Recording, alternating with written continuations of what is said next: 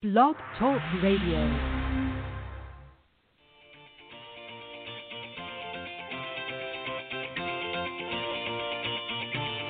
Good morning, everyone. Welcome to the Women of Golf Show. I'm Ted Oderico, and joining me is LPGA professional Cindy Miller, and we are your hosts. We're broadcasting live every Tuesday morning from 9 to 10 a.m. Eastern here on the blogtalkradio.com network, bringing you some of the best golfers, teacher professionals, and entrepreneurs helping to elevate women's golf. We're so glad you decided to join us this morning, so grab your coffee and let's get started.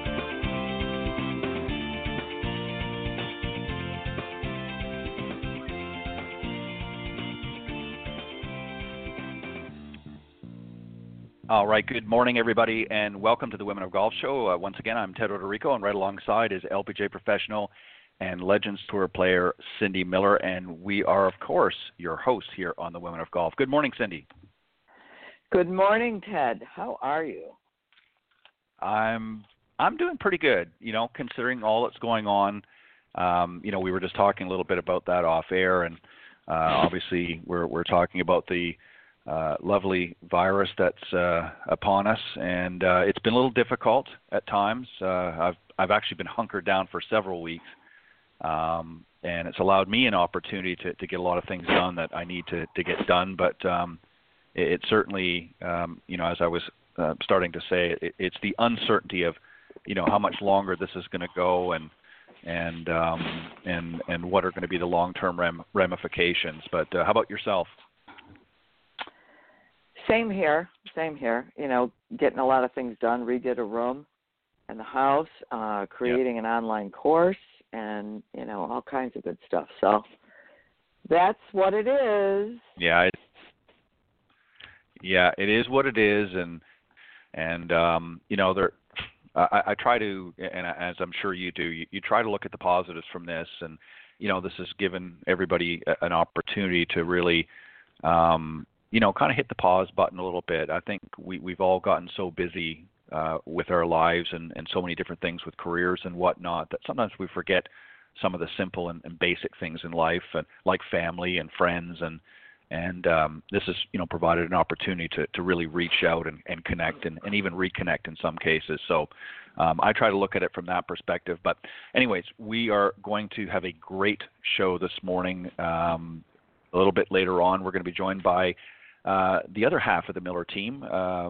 Uh, Cindy's husband, Allen Miller, who is a past champion and a life member of the PGA Tour and uh, uh, PGA uh, Tour champions, and uh, he's going to us on the second half of the show. But once again, Cindy, we are going to enter uh, the no BS zone, and today I thought we would just talk about um, the 20 greatest women golfers of all time, and there is quite a, a list. And I got to be honest with you, and, and I know I didn't send this to you, so I apologize. I forgot. Um, so I will have to sort of fill in some of the blanks. But what was interesting about some of the women on the list, I'm going to start from the highest uh, down to what they rank as number one. And this was actually put out uh, back in around this time in 2018. So uh, there may have been some slight changes, but uh, I think it's pretty solid. But what was interesting, and we can talk about it a little bit more in a bit, is that there didn't seem to be any definitive reason why the players got in the way they did. It wasn't based on um, the most majors won or mo- even most tournaments won. Um, because there, and as I said, as we get into the conversation, there's some that won more majors, um, but maybe less tournaments overall, and vice versa, and yet ranked higher or and or lower depending on on the circumstances. So it was a very odd uh, connection. But um, anyways, so number 20 was Sandra Haynie. Well, I'll be honest, I'm not real real familiar with. Um, and oh, uh, she I was a four-time. Haynie. Yeah. Well, that's Oh, why I thought I'm be a get her on the show. Because, yeah, let's get her on. there you go. Um, but but she won four majors, um, including a uh, the 65 and 74 Women's PGA Championship.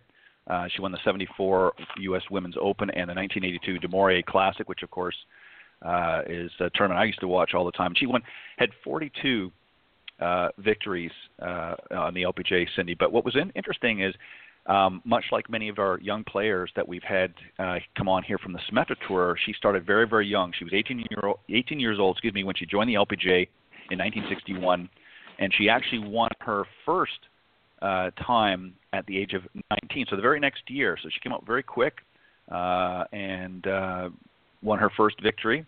And then from uh, 63 to 75, she finished every season inside the top 10 on the money list. So she was quite a powerhouse. So um, if you've got something, share share a story uh, or or maybe just some thoughts about Sandra.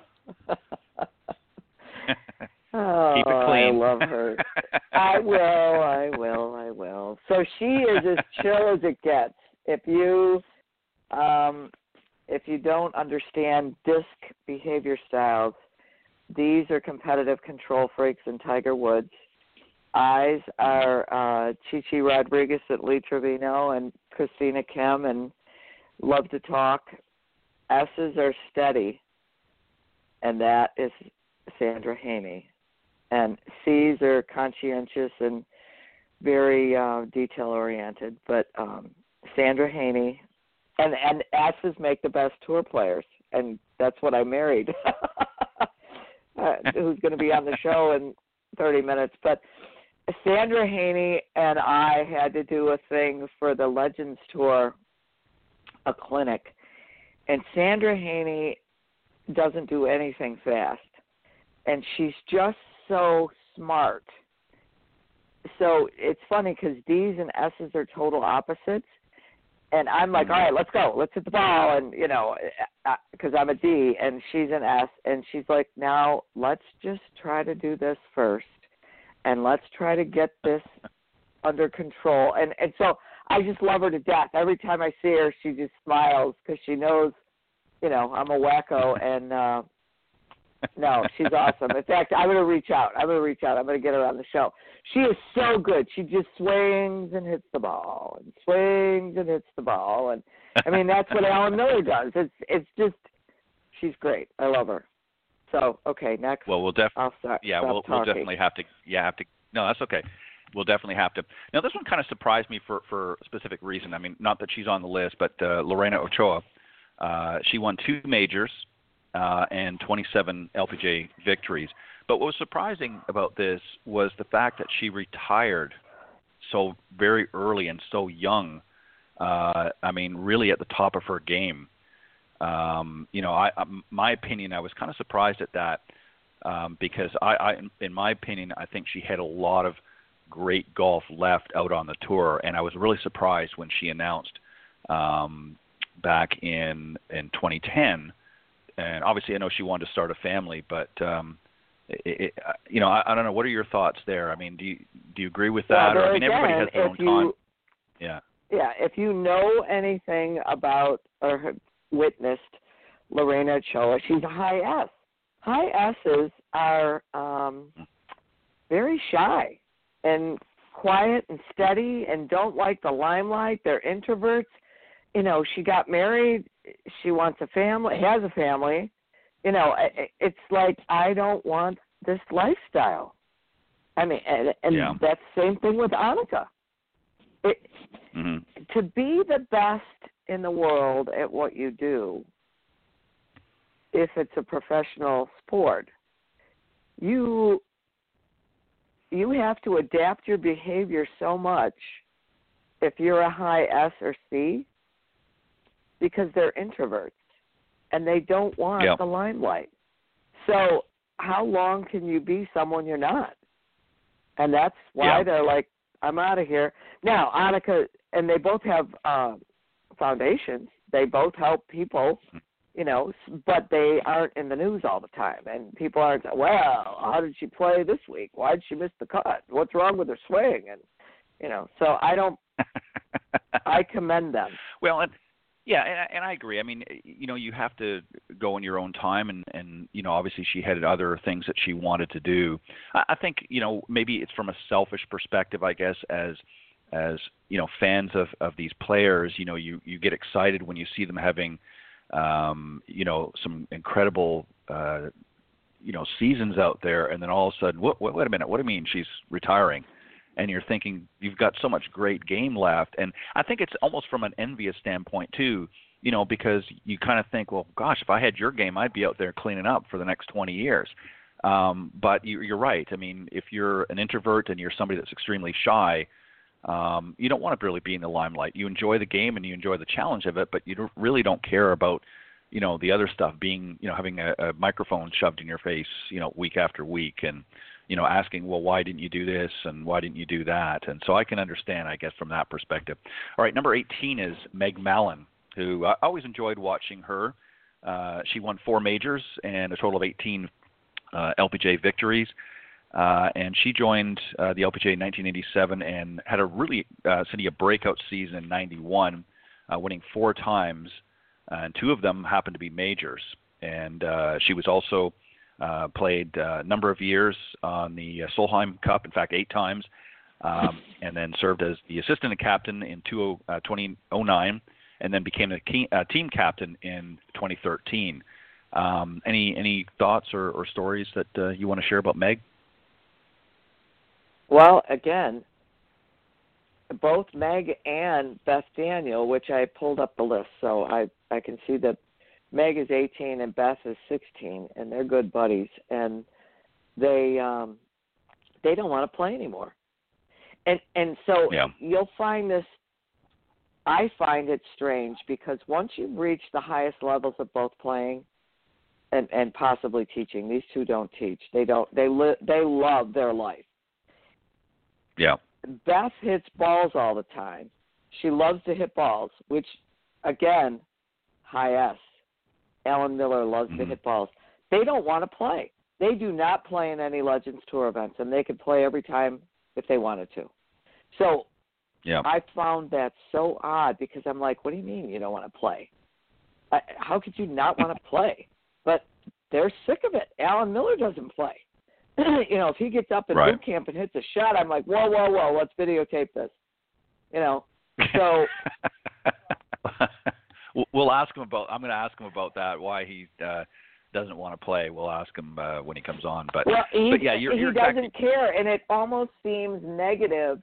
And and when I hear his answer, I'm like, wow, you're like bitter. He's not bitter. He's done. He doesn't want to play. I'm right. like, okay. Right. And neither does Meg or Beth. And so so here's what we need to understand that they've reached levels that we've not reached. Right. And they're done. Right. There you go. Right, so, exactly. Uh, I love both of them, and I can see who the next one is. Go ahead, I'll shut up. Yeah, uh, Betsy Rawls, uh, who uh, won eight majors, including the 51, 53, 57, and 60 U.S. Women's Open, and had a total um, career victories on the mm-hmm. LPGA 55. Um, and you know, she, I think, was uh, obviously I'm not as familiar with with Betsy, but um, you know, again, just incredible when you look at some of the stats that these ladies have have put up on the board. Um, and you know, she also tied at one point with Patty Berg uh, in, in stats. And uh, I don't know a lot about her, so I, I really can't add too much here. But um, I just, you know, just amazing when you look at their their overall records. Um, 69 women's PGA champion as well, uh, as well as the U.S. Women's Open, and uh, 52 and 59 Western Open. So uh, a lot of uh, a lot of majors there. What are your thoughts? She was awesome too. Again, I'm very grateful because I've met in person, and some I know better than others, but I Betsy Rawls would know who I am, you know. So she's awesome as well. And again, another S. I'm learning something here, Ted. Yeah. Good job. Yeah, I want to. I want to. Uh, well, that's that's the point. You know, I, I'm a firm believer. You know, we're obviously doing this show, which is you know geared and and to to really foster the growth of of game for women. And I just thought this would be a great discussion to have and just to talk about and sort of showcase some of these, in my opinion, these legends of of women's golf. And many of them, not all of them, but many of them, I watched. You know, as I was growing up, uh, you know, play and and um, and obviously later in life. But uh, number 16, as you already mentioned, was Beth Daniel. Now she only won one major, which was the 1990 Women's PGA Championship, uh, but she had uh, 33 uh, overall victories um, and became a member of the Hall of Fame. Uh, and uh, what was really interesting about this, she won the 2003 Canadian Open at age 46, a very uh, Nicklaus style, if you will. Um, she became the oldest winner in, in tour history. Um, you know, which is which is not an easy feat when you when you get a lot of these young players coming up and and challenging you know your records, and you go out at, at age 46 and you you beat the field. Um, that's an accomplishment in itself um, because it's not always easy, as you know, Cindy. Is, oh yeah, I, I I loved watching. I mean, you know, again, I'm surprised that she didn't win more, particularly more majors, because she did have an incredible um, golf swing but uh, again, nothing to sneeze at uh, when you look at her her overall records. But um, but yeah, just a, a solid solid player, and and um, you know I, I miss you know players like that. Uh, you know, out on on the LPGA uh, the LPGA tour. Uh, number 15 was Se Ri Pak, uh, five majors, including uh, the 98, uh, 2002, 2006 Women's PGA Championship. Uh, she won the 98 Women's Open and uh, the 2001 Women's British Open. Overall, uh, 25 uh, tour victories, and she was really, you know, they they talk about here she was a pioneer of women's golf and really credited with with changing the face of golf. Um, back in '98, of course, when she joined the LPGA, she was.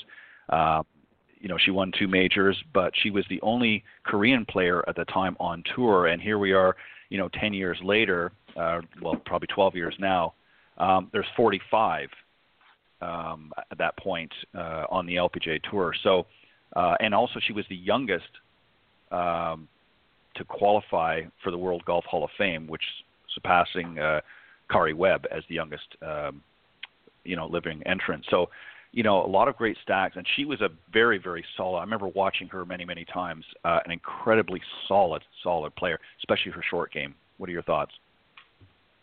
absolutely awesome. I don't know her, but yes, great. Yeah, I, yeah, she just was a, a really, really good player, and, and I think they put it quite right. She really did. Uh, you know, what was interesting about that time in women's golf is obviously, um, really the two main lines of competitors were either uh, American players or European players, and she really opened up the market to uh, other areas that typically uh, certainly not that they weren't playing golf uh, in their regions, but not to the same level.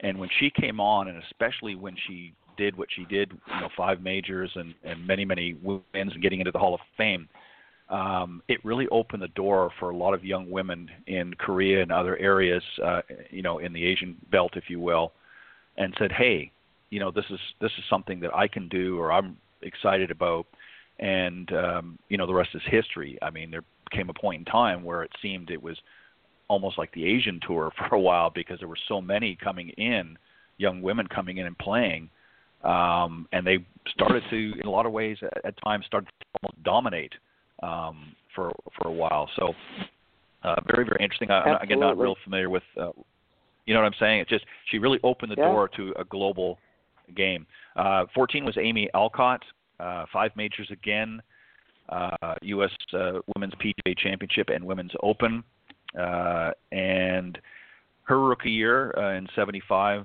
um, won her first tournament as a professional in just her third start, um, and uh, just uh, again a great season. Uh, and I remember, I think I've set, shared this story, but I remember back a few years ago I was interviewing Shirley Spork on Golf Talk Live, and she said she said, you know, after probably about 40 minutes in, in the discussion, she says, "Well, I got to go. It's Amy Alcott's birthday," and that was it. And the, and the interview was over. And I'll never forget that. And I thought, okay, it was just you know the typical Shirley Spork style, but um, but uh, it, it was just funny. Just I mean, it abruptly just well, I got to go. It's Amy Alcott's birthday, and I'll never forget that. It was it was quite uh, humorous at the time. But um, but again, five major tournaments, uh, 29 uh, victories overall in the LPGA Tour. Um, here's a, a player, Cindy, that I always really really enjoyed watching, and she was one of a few that were really I put in the cl- uh, category of feisty, and that's Juli Inkster, number 13 seven major championships, uh, U.S. Women's Opens, PGA Championships, uh, du Maurier Classic, so on. Um, and of course, she went on to captain uh, the Solheim Cup. and just a, a really great uh, 31 victories overall in the LPGA Tour. Uh, any any thoughts on uh, Juli Inkster? I agree. She is feisty. She, uh, but she's awesome. She's absolutely awesome. Well, I, I think she's, yeah, she's just you know get out of the way. I'm going to win. And she's still and she's uh, really believe, the uh, the one. Yeah, she still plays. So she's one of the few on this list that mm. has that feisty word. Yeah. Um, and I'm there's one I'm going to mention of them in, aren't competitive, go ahead. Right, but yeah, she was just really yeah, she was just really and somebody else that came up to to mind and is not on this list and I was really kind of surprised um was Dottie Pepper. Dottie Pepper won 17 uh, tour victories. Um, certainly not as many as, as some of the others on the list, but she was another player I always put in that feisty category. They were just very, very, Oh, for sure. uh, I would say, hyper, hyper competitive. And of course, she's on. Suzann uh, Pettersen, you know, another a, one. a- yeah, exactly. Um, I, I'm going to just uh, forgive me, but I'm going to speed up just a little bit. Uh, just be mindful of time. But Louise Suggs, number 12, uh, 11 majors and 61 victories. Um, and of course, she, uh, as most of you know, the history of the game uh, was one of the founding men- members uh, of the LPGA, uh, along with uh, uh, Shirley Spork and, of course, late Marilynn Smith. Um, but just uh, and, and got into the World Golf Hall of Fame in 1979. So, um, and also in the uh, the uh, LPGA Tour Hall of Fame, which was established back in 1967. Any any uh, quick thoughts on on Louise? Loved her. Loved her. Uh, again, awesome. Used to play her clubs. She's great. Yeah, yeah, she's just uh, was a uh, a real force at the time on the LPGA tour, and and uh, I know many many people are very grateful for her, and and of course the other founders as well. Uh, number 11 is Patty Sheehan, uh, six major wins, um, 35 victories. Uh, again, a very solid, uh, um, not a real, in my opinion, a really overly aggressive player. I mean, aggressive to a point, obviously, because you've got to, you know, be somewhat aggressive to win, but not just sort of a. St- maybe I'm wrong, but sort of a steady player. Um, what do you think about that? That was that pretty accurate? Do you think, or Yes, love her. I'm going to get her on the show. okay? Um, number ten was Patty Berg, uh, 15. And this was one that surprised me. 15 uh, major wins, uh, including uh, 46 U.S. Open. Uh, won the Western Open many, many times, uh, as well as the uh, Title Holders Championship, which was at that time um, the, the name of the major, but uh, 60 wins overall. Um, I was really surprised that she wasn't a little higher up in the list, um, given as many majors and, and 60 wins overall. But uh, obviously has been a uh, a great uh, a great force in, in, in golf, and um, also she volunteered for the U.S. Marine Corps and was commissioned as a second lieutenant in 1942 in the Marine Reserves from 42 to 45. So, uh, in addition to being a great player, she was also serving her her country. So, just a, a great uh, lady overall. Uh, Pat Bradley uh, is next on the list. Uh, nine, uh, sorry, six major wins. Number nine on the list. Sorry, LPGA victories were 31 over over top, and again, Women's PGA Championship was among the majors, and U.S. Women's Open, also the du Maurier Classic that she won three times. Um, she won the. Uh, uh, she was one of, um, I guess, to complete the uh, LPGA's career Grand Slam, and uh, she also won the Nabisco Shore LPGA Champions, uh, which was three of the four majors at that time. So, um, just a great player as well. Betsy King.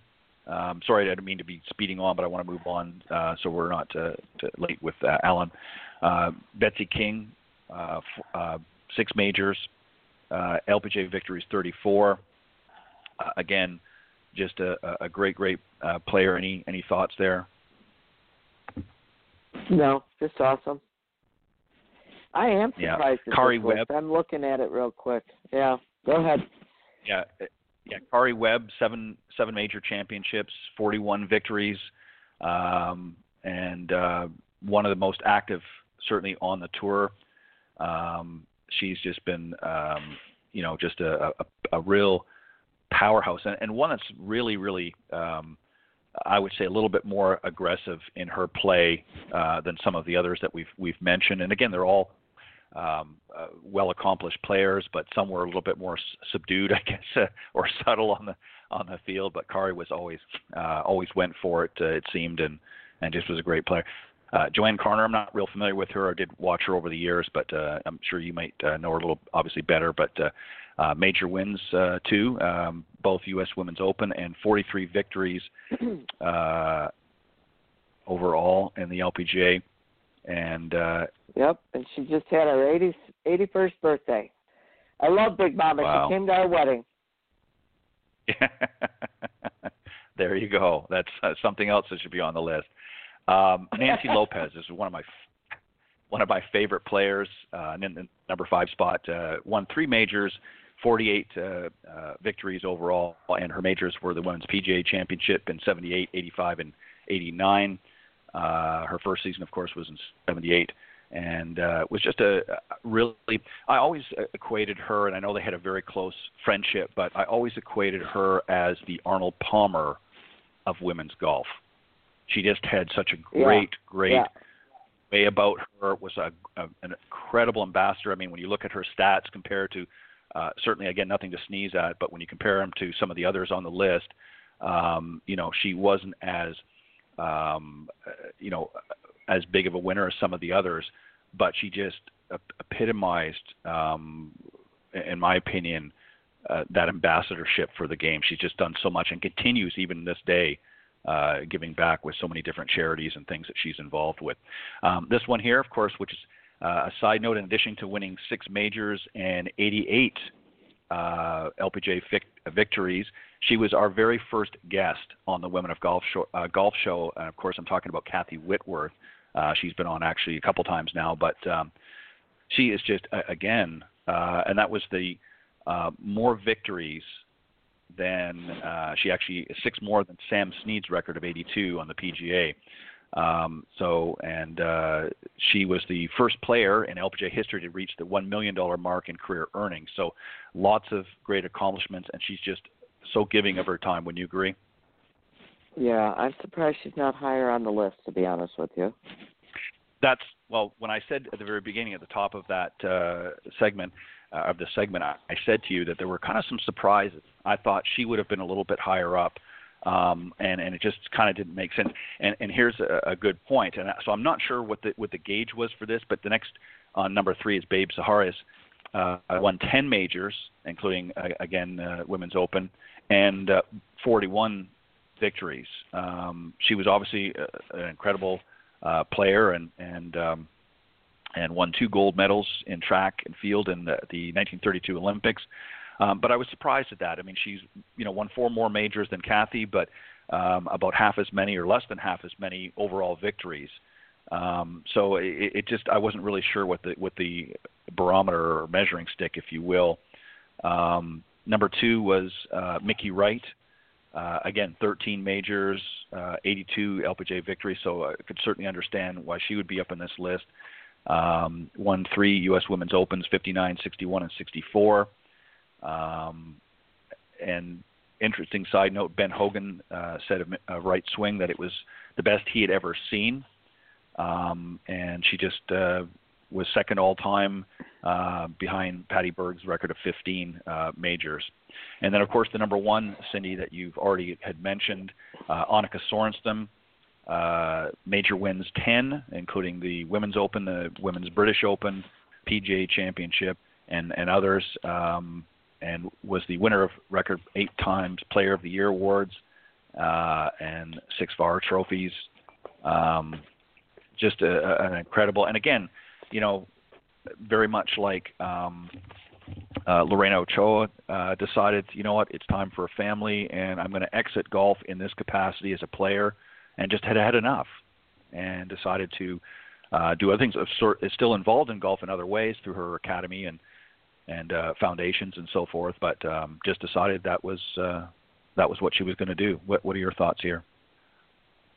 Again, you know, I I want to have children and give back to the game and help other girls and women get you know enjoy and master the game of golf. So God bless her. I don't blame her. I, again, you he, let me just say one thing. When Tiger Woods, I think it was 2000, at the Canadian Open, and again, Allen, my Mhm. husband, is a lifetime past champion of the PGA Tour, so we can go anywhere. We get credentials as if you know I get the wife's pin and the money clip, or he gets the money clip. And so we took the kids to Canadian Open, and we were waiting for Tiger to come out of the locker room to come and hit balls.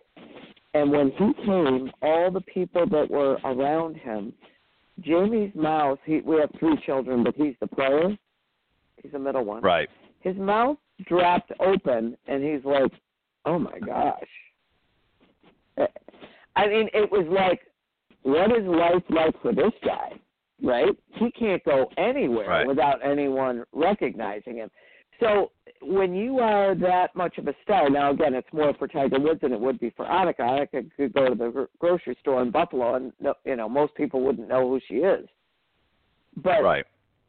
when you're not looking for the limelight and you achieve, you know, all of your goals, it, it's time to be done and do something else. And God bless her. Yeah.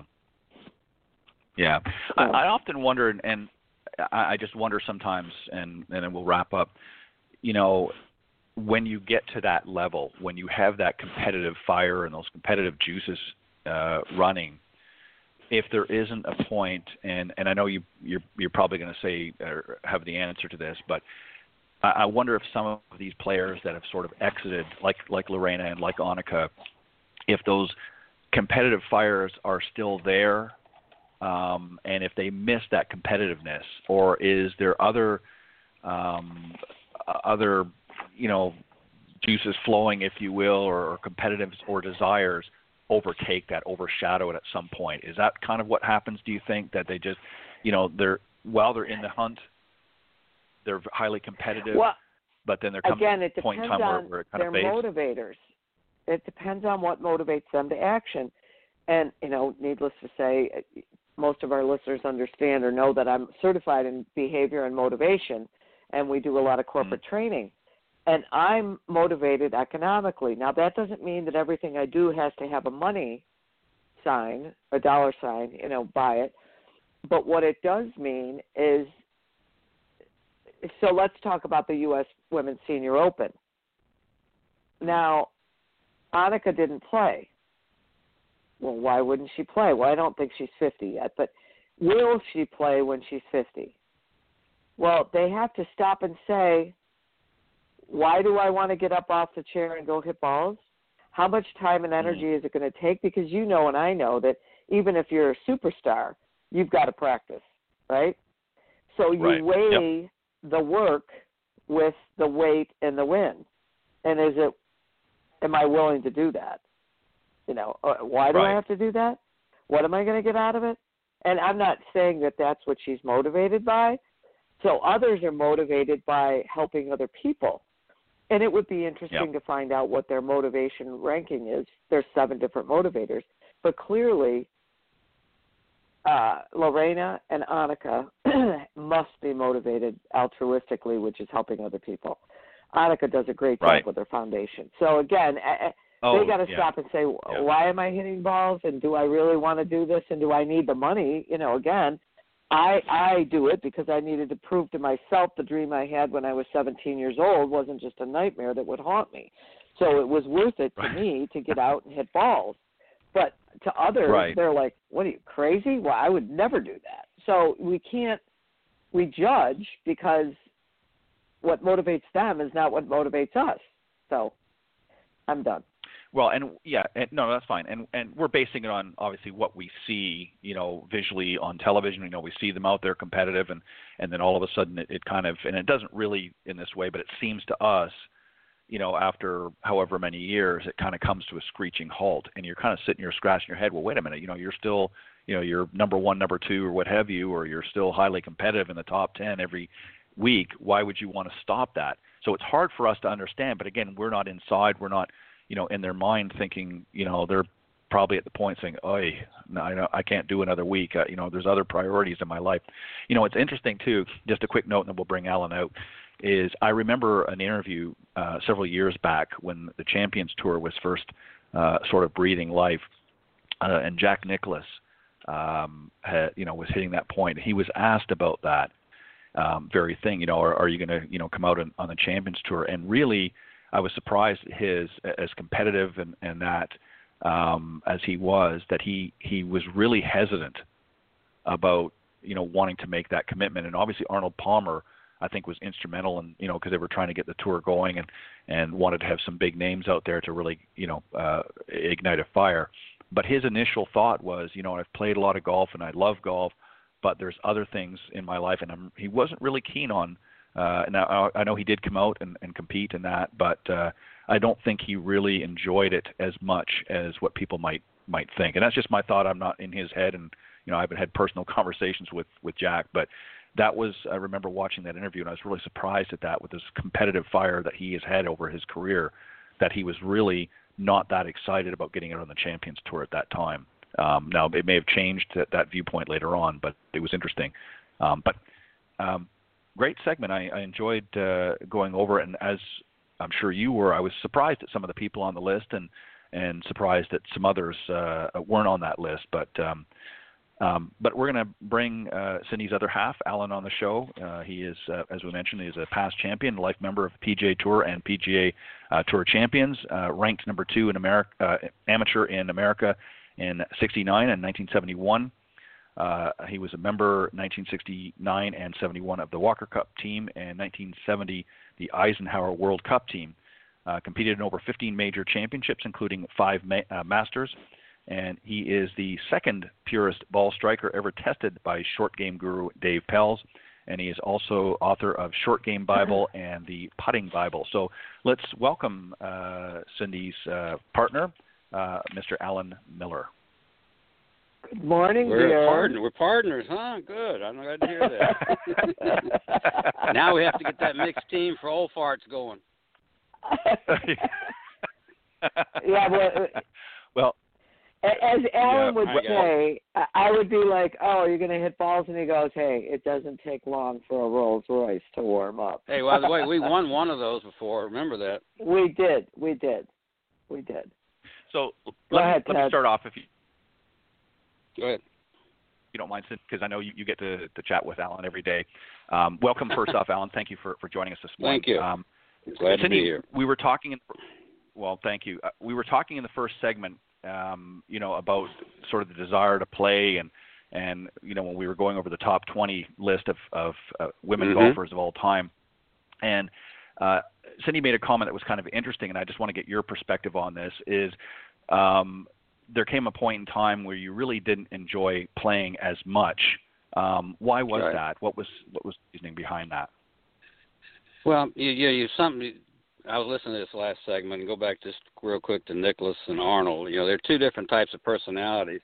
Uh, Jack had already proven everything he needed to prove in golf. He had nothing more to prove in playing the game, and he was he was more of a quiet person. He, you know, he's a nice guy, but didn't like the, the limelight per se, jumping around with crowds and stuff. Where Arnold thrived on the Right. on the people screaming and yelling in the background, and and he wanted to be out amongst them all the time both of them had proved they were great players, but Arnold still liked the the accolades and all the other stuff, where Jack couldn't have cared less that way. Um, so that that when you get to a point like that, that uh, you don't need that certain thing in your life, you move on to something else. Um, I was the same way. I, I was I the satisfaction of me playing good was vitally important, but as far as you know, getting the pat on the back because you played great, I, I didn't need that. You know, I, I remember one time up here, a guy asked me at a club from a club that I, a kid that I was teaching from a club said, "Hey, I got a guy that wants to bet me ten thousand dollars that you can that his the club champion can beat you if you went out and played. Will you take the team straight eye?" And I said, "No." I said, "Number one, I have nothing to prove. I've already been to the top Mhm. where that guy will never go." And I have no need to prove that anymore. Now, what I could he beat me? I maybe have. Who cares? I don't really couldn't have cared less. But I'm not going to put myself Right. through that frustration. Well, I don't think Jack really cared about why should I keep practicing? I've had, I've worked on this all my life, and I want to do other things in life, like you said, and I don't need the accolades of the people yelling at me in the background. So I think that makes a big difference. I was never one to to you know need the crowd by yell. I didn't have the crowd yelling at me that much anyway. But you know, once you once you're done, you're done. You know, you I tell use the example. Of, my dad was a doctor or, or a doctor, a lawyer, whatever. you know, once they retire, they don't go back to see if the office is still there. You know, some some people do Right. go continue on in their in their their profession a little bit on the side, but most people when they retire, they don't go back to the office, and that's kind of the way I looked at it, and it's kind of the way I'm sure Jack kind of felt about it. Would would it be fair to say, Allen, real quick, and then and then Cindy, I, I know you probably have some Mhm. things that you want to talk about, but um, would it be fair to say that you would have been just as happy playing in that competitive round, but with no crowds? Oh yeah, yeah. I the, the game. My satisfaction from the game was not the accolades; it was from the personal satisfaction of hitting good shots. And it didn't matter, Mhm. you know, where it was, or excuse me, it didn't matter where it was, or wh- what tournament it was, or anything else like that. I was kind of like Ben Hogan. Ben Hogan would rather stay on the range for six hours, and playing was just a Right. necessity. I mean, you can't win tournaments, you can't make money playing, but uh, the real satisfaction came from just there, just standing there hitting balls and trying to hit perfect shots or good shots and perfecting whatever you did. So I was more that way, and and you know I didn't need the playing part, um, so it was easier for me to step away in that respect. Yeah, it's interesting because you know when I think of some of the players, when you say that, and I think of some of the players over the years that, particularly on on the men's tours, that really played to the crowds. Of course, Arnold Palmer uh, is is first and foremost, but you know another player was Lee Trevino. I think without the crowds, Mhm. I mean, you know, it, it, you know he played to the crowds and. And actually, to the detriment of Nicklaus, you know, because I remember Nicklaus Well, that's used the to drive Chi- Chichi Rodriguez was that. Right. Chi Chi Rodriguez was the same way. I mean, they they were in, they were more entertainers, as much entertainers as they are Right. golfers. And you know that Right. that takes a special personality to do that. Right, exactly. Um, well said. Uh, Cindy, go ahead. Um. Oh, hello. I've got my talking points right in front of me. In other words, I'm well prepared if you want to ask a talking point questions. You want to know All right. I'm, I'm gonna go right there. Be- He reads, points. he, re- uh, Go ahead. he reads directions. First talking right, point on the sheet from Ted and Cindy was this, ladies and gentlemen. Best tip you ever you ever gave. And then the second Go was the best tip you ever received. And I'm gonna tell you what, they're one and the same. And the best tip that I ever received, backtracking, was from Big Mama JoAnne Carner, who you're talking about in the last segment. And we were down in Corning, Corning, New York, at the uh, Corning Classic before we got married, and Cindy was playing. and my game in on the PGA Tour, I I got to the point in my career where I could not hit a green with a sand wedge from 50, 60, 70 yards. I was still good around the edges of the greens and still good out of bunkers, but I could not get it on the green to save my life. And and my friends would turn their head every time they saw me have to have a 50 or 60 yard wedge shot, so they didn't have to watch. In fact, it got so bad that I was hitting hitting six irons on second shots on par, par five, so I could have a 125 yard shot in the green rather than trying to get it close enough to hit a wedge if I couldn't reach the green, which I couldn't do that often. So anyway, we JoAnne was playing. We watched her play after Cindy had played, and she hit some great wedge shots from around the greens, and I went, wow. But I saw her top about three or four fairway woods, five woods, five hybrid. Oh, I didn't have hybrids in, but five woods, three woods off the fairway. So anyway, she said, "Would you and Cindy like to come over and barbecue with us tonight? We'll cook some steaks out by our trailer because even though they had a lot of money, again going back to the other segment, um, things people like to do and why you would quit. Uh, they like to pull a trailer. So we went over their trailer and they cooked some steaks. And while we were cooking the steaks, JoAnne said, "Hey, Allen, would you mind watching me hit a few fairway woods?" And I said, "Of course I would. Wa- I'd watch you." So she got up and she took out her five wood and she dead topped it about three in a row. And I looked at her and I said, JoAnne, what in God's name are you trying to do with that three or five wood, whatever it was? I, she said, looked at me right in the eye and she said, Well, obviously I'm trying to get it in the air. I can't get it in the air. I said, JoAnne, do you try to get that wedge of yours in the air? And she said, No. I said, Well, I want you to walk up and just pretend you have that wedge in your hand and make a full swing like it's a 70 yard wedge shot. And she got up and she launched that hybrid, or a five wood, excuse me, and, and or a three wood again, whatever it was, hit a perfect golf shot. She said, "Really? I, that's all I got to do." I said, "Yeah." So then she, I said, "Hey, by the way, JoAnne, will you watch me hit a couple wedges? Because I've tried everything. Uh, one person's telling me to hold the angle, and the other person's telling me to rotate through. Blah blah blah blah blah blah." She said, "Yeah, I'll watch it." So I got up and I dead sideways a couple of wedges in a row, one way right, one way left, and she almost started laughing. And I said, "What I what I do, JoAnne?" She said she looked at at me and she said, "Allen, back at you." She said, I know you're one of the best drivers on the PGA Tour. Walk up and pretend you have that driver in your hand and make a full swing and just let it go. And I said, Really? So I walked up with my sand wedge, made a full swing, hit it 70 yards, perfect, perfect straight shot, and I've been a good wedge player ever since.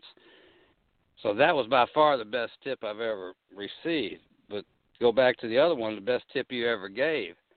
And I've done that a couple of times, but just recently, while I was working with Chelsea D'Antonio, who you've had on the show before, who's trying to get her game in the next right. level for the tour possibly someday.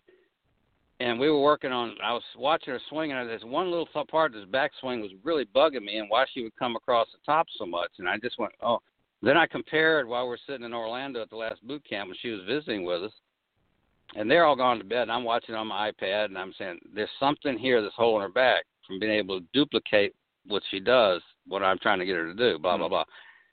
So I put her driver swing or driver on fairway wood swing next to a five or six iron it was, and I went, oh my god, that's all it is.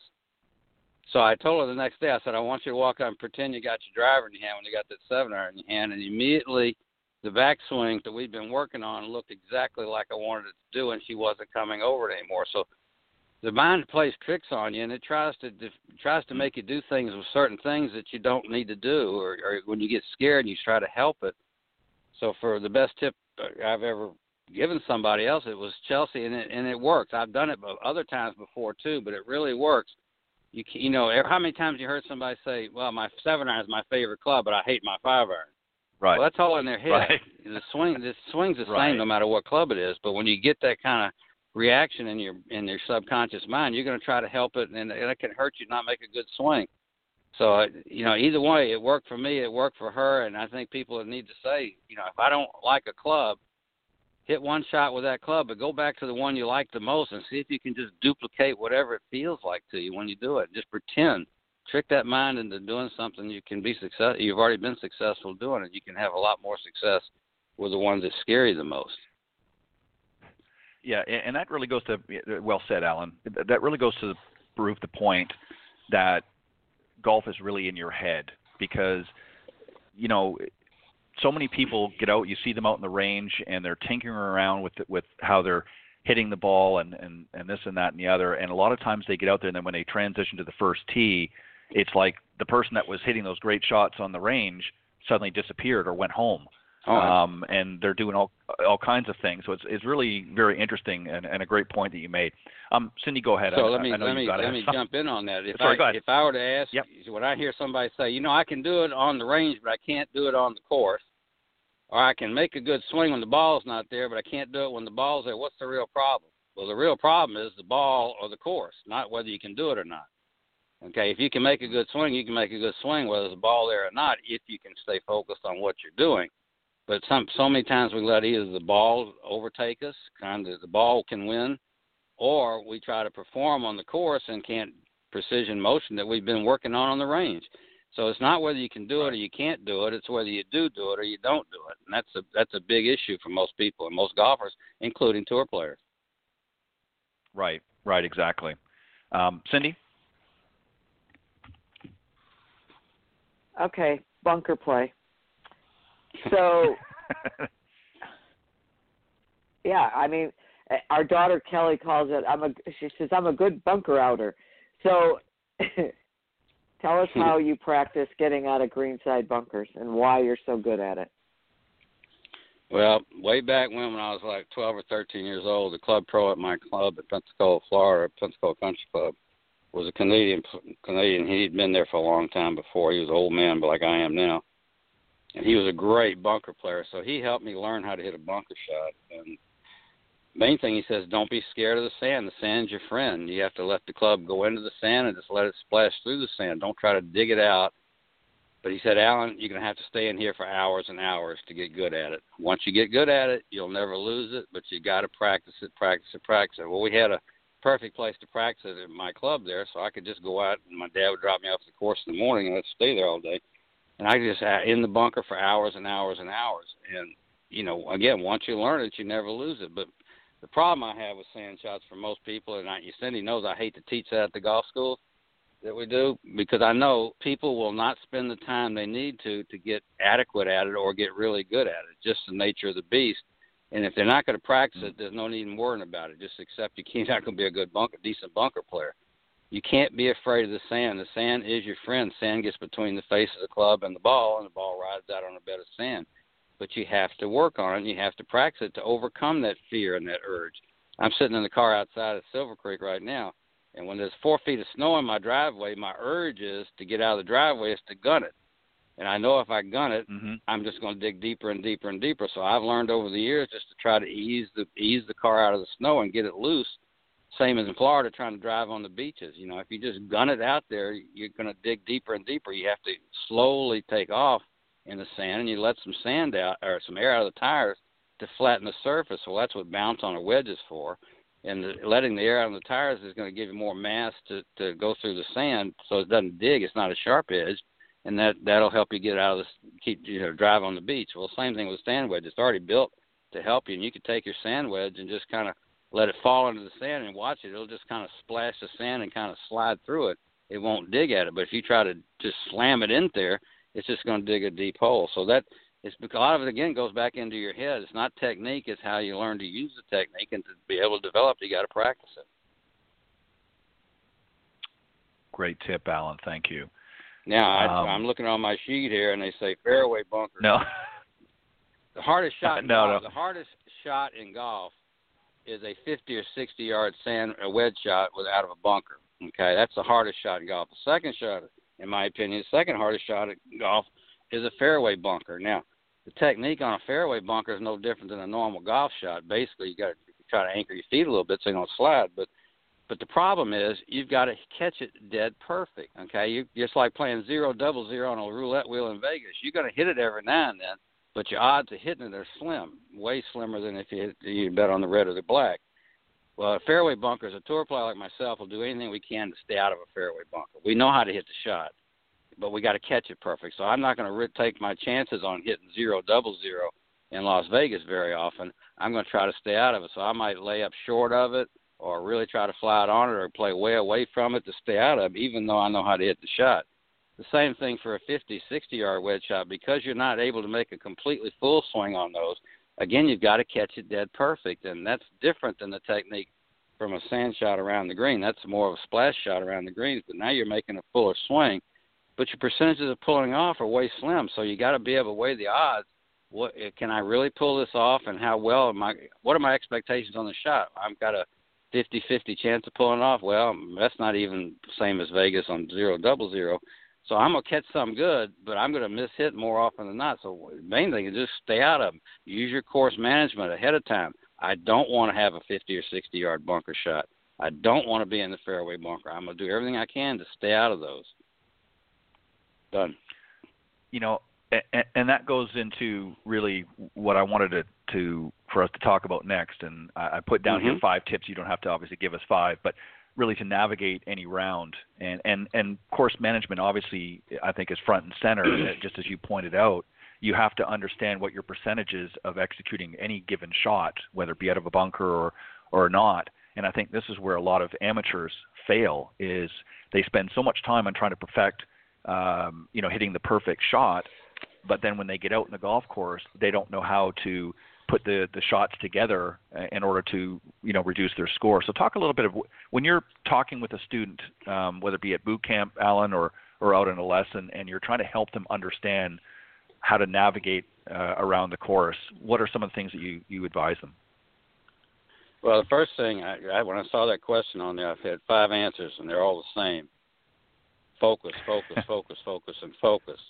Because what happens is people get on the golf course and they just start walking up whacking. It's like kind of like getting in a car, and and you don't even know where the road is. You know how to drive the car, but you don't even know where the road is. You have no idea where you're trying to go, and you have no idea how to get there. Okay, so you got to be able to lay out a plan somewhat, uh, where you want to go, how you're going to get there, and what's the best and most efficient way to get there. The driving of the car is the easiest part. Now you need to know how to drive a car. Okay, and that's what we work on on the range: how to drive the car or swing a golf club. But once you know how to do that to some level of skill, then it's a matter of getting out there and being able to know where you're going, how you're going to get there, what's the best way. So, course management, like when I play when I play the tour, we go out and look at a hole and say, I mean, you've heard on TV sometimes that this hole doesn't suit mm-hmm. their eye. It means they can look at right. it and say, you know, that my normal shot pattern doesn't play for this hole. If I'm a left to right player and it's a dog leg right to left, it may not suit my eye, so I have to figure out a, a, a way to navigate that, but not try to be as aggressive as somebody that the hole might suit their eye. If they were draw, hit a big hook, and it's a right to left dog leg, they might be able to try to get it around there. But if it doesn't, you're not that kind of player.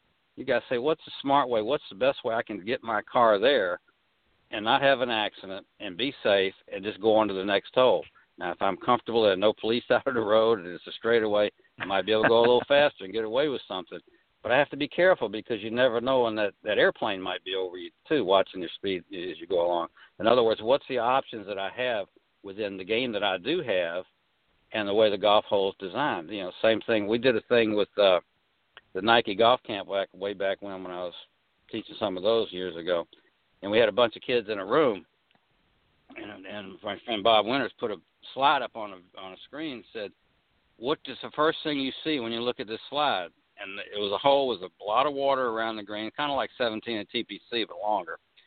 And the difference was behind the green they had a, a big mound and a couple of uh, fair, uh, sand traps, and it was, it was a lot bigger green. And the first thing every kid said they saw, we had to write it down. The first thing every almost every kid saw was the water. I don't want to go in the water. I don't want to go in the water. And he he said, Allen, what did you see on this hole? And I said, Well, I see those fairway, those bunkers, not fairway, but I see those bunkers and mound behind the green. He said, Why do you see that? I said, Because that's a safe place to miss it.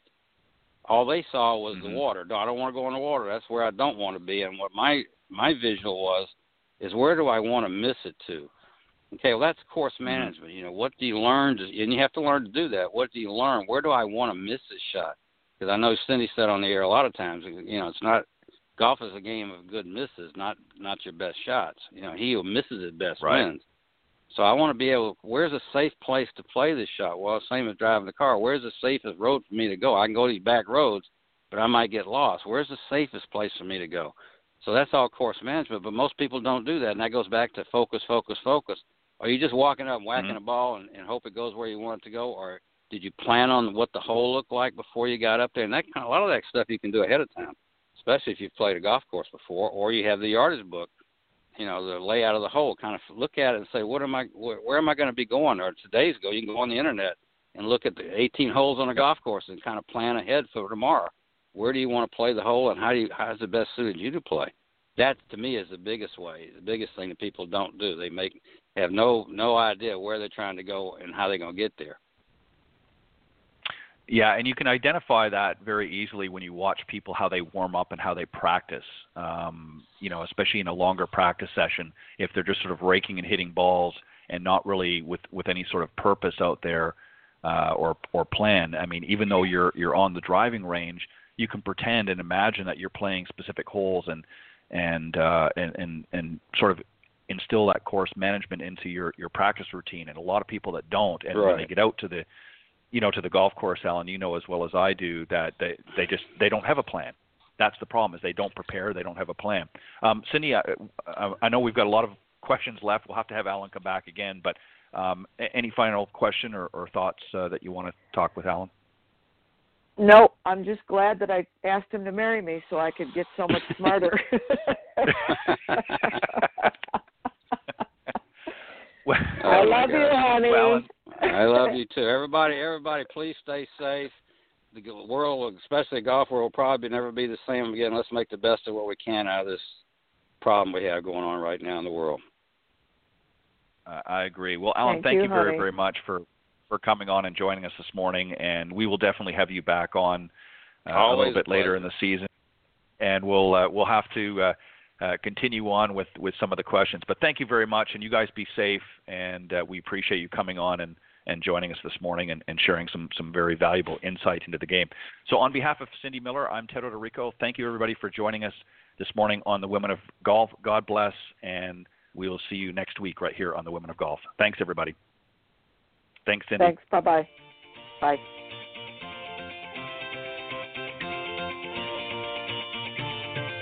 Thanks for listening this morning to the Women of Golf Show. Tune in live each week by visiting blogtalkradio.com forward slash Women of Golf or on any of these social media platforms iTunes, Stitcher, TuneIn, Castbox, TalkStream Live, and of course Spotify. If you can't join us live, check out our on demand section for previously aired broadcasts. To get updates for future shows and upcoming guests, you can follow us on Facebook at Women of Golf. You can also follow me on Twitter at Ted and Buck CEO and Cindy at Cindy Miller Golf. Please remember to join us next week on the Women of Golf Show. See you next time. This has been a production of the iGolf Sports Network.